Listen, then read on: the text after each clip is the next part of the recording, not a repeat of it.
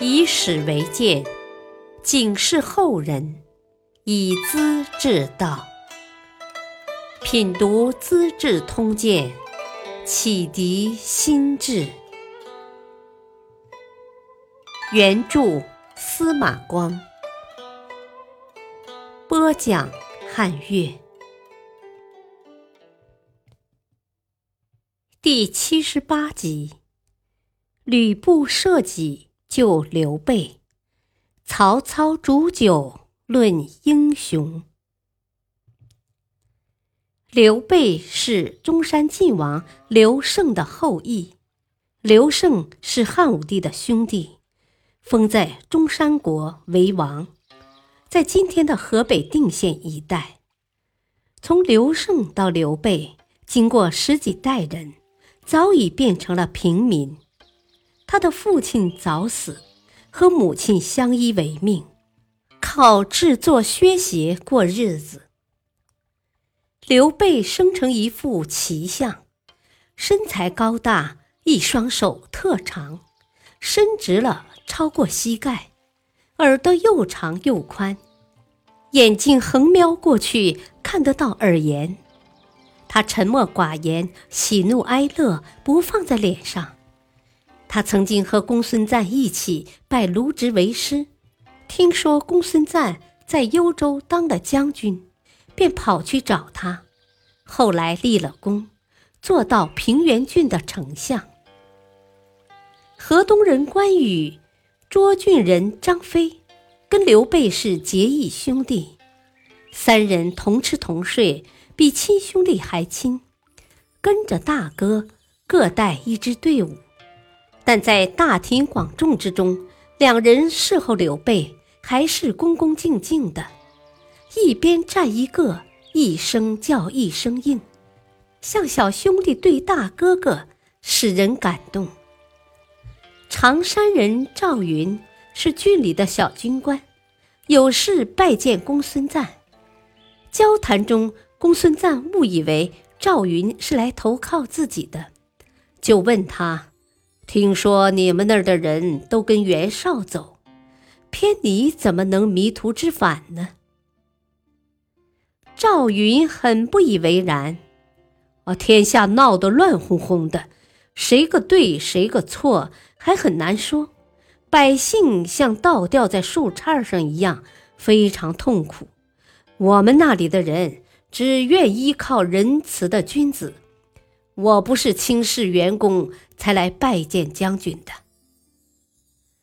公孙瓒弄得面红耳赤，作声不得。当时刘备也在座，听了赵云的话，打心眼里佩服，便主动跟他结交，邀他一起回到平原郡，让他出任自己的骑兵队长。徐州刺史陶谦。临终时对部将糜竺说：“我这块地方是不会安静的，除非刘备来做主，百姓也许有点活路。”陶谦死了，糜竺率领将佐迎接刘备，刘再三推辞，向糜竺推荐附近的袁术，不少有识之士劝他当仁不让。孔融尤其激昂，他说：“袁术哪里会忧国忧民呢？他不过是坟堆里的一把枯骨头，怕他干嘛？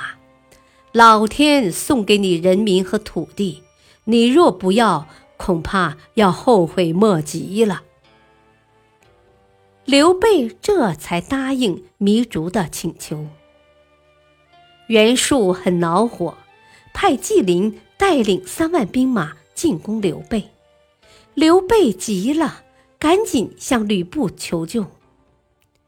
吕布的将领们都说：“将军不是一心想消灭刘备吗？现在正是好机会，借袁术的手把他干掉，实在太便当了，何不坐着看结果呢？”吕布反复考虑，觉得事情没这么简单。袁术真要杀了刘备，徐州便可畅通无阻啊，一直通到泰山。他若联络北方各地的军队，我不反而陷入包围圈了吗？刘备是一定要救的。吕布的救兵在沛城西南和援兵相遇，他派人把纪灵和刘备一同请来，摆设酒宴。入座后，吕布起身致辞：“二位能够光临，我非常荣幸。刘玄德是我的兄弟，今天受到纪将军的阻拦，计穷力竭，我想帮他解个围。不过我生性不爱打斗，还是服从天命吧。”说罢，命令部下。把自己使用的武器方天画戟抬出来，竖立在旗门下边，然后取出宝弓，扣上羽箭，回头跟客人们招呼：“请看，我要射画戟上的小枝，射中了，二位握手言和，双方收兵；射不中，要杀要砍，各自随便，如何？”众人都已注目门外的画戟，只听得弓弦响处，一支箭正中小枝。纪灵大惊：“将军真是神手啊！我服了。”随即向刘备行礼，喝得热热闹闹，然后告别。第二天是刘备请客，第三天又是纪灵。一场迫在眉睫的大战就这么化解了。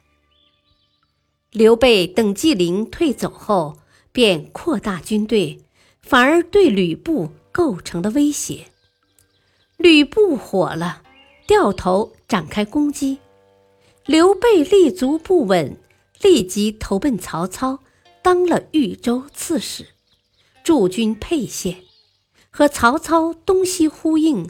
监视吕布，吕布气得七窍生烟，找到部属袁焕：“你跟刘备是老朋友，看看他的德行，帮我写封信臭骂他一通，行吧？”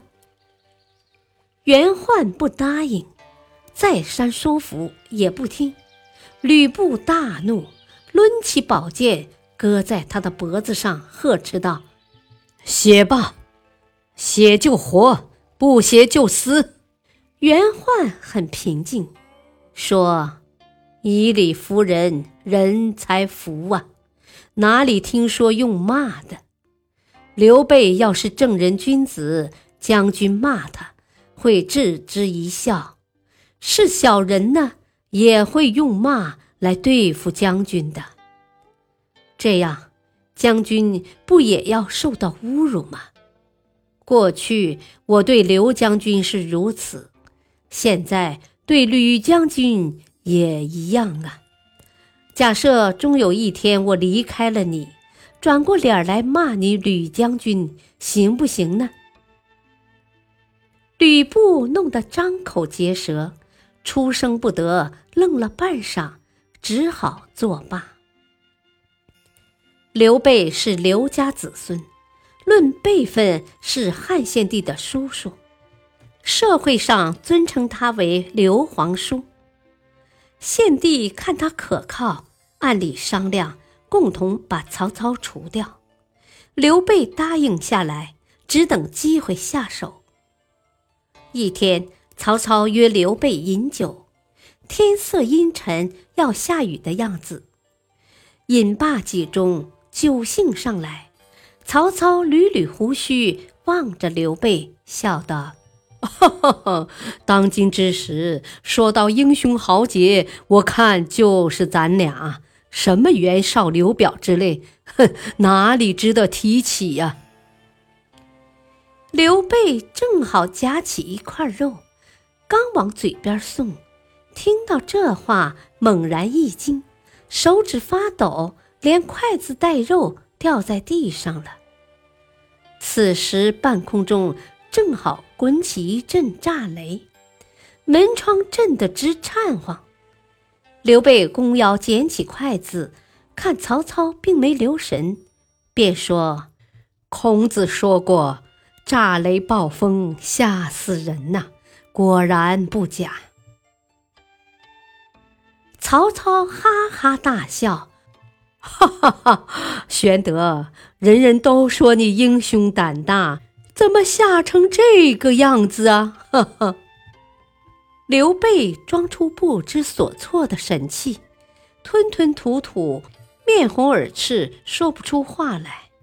原来刘备想得很深，如果曹操把自己看成英雄，当做头号敌手来对付，岂不大遭特遭吗？心里吃惊，正是为的这个。又恐曹操看出自己的心思，才借害怕打雷，装出雄相来，让曹操瞧不起。而曹操也真的相信了。不久，曹操派刘备去打袁术。他刚出发，曹操就发现刘备参与了献帝的活动。他一怒之下，又派兵攻打刘备，把他的妻子和义弟关羽俘虏了。刘备从此离开曹操，先投袁绍。袁绍失败后，又投荆州的刘表，才算暂时安顿下来。感谢收听，下期播讲陈登论基因恶虎。成功托母亲妻儿，敬请收听，再会。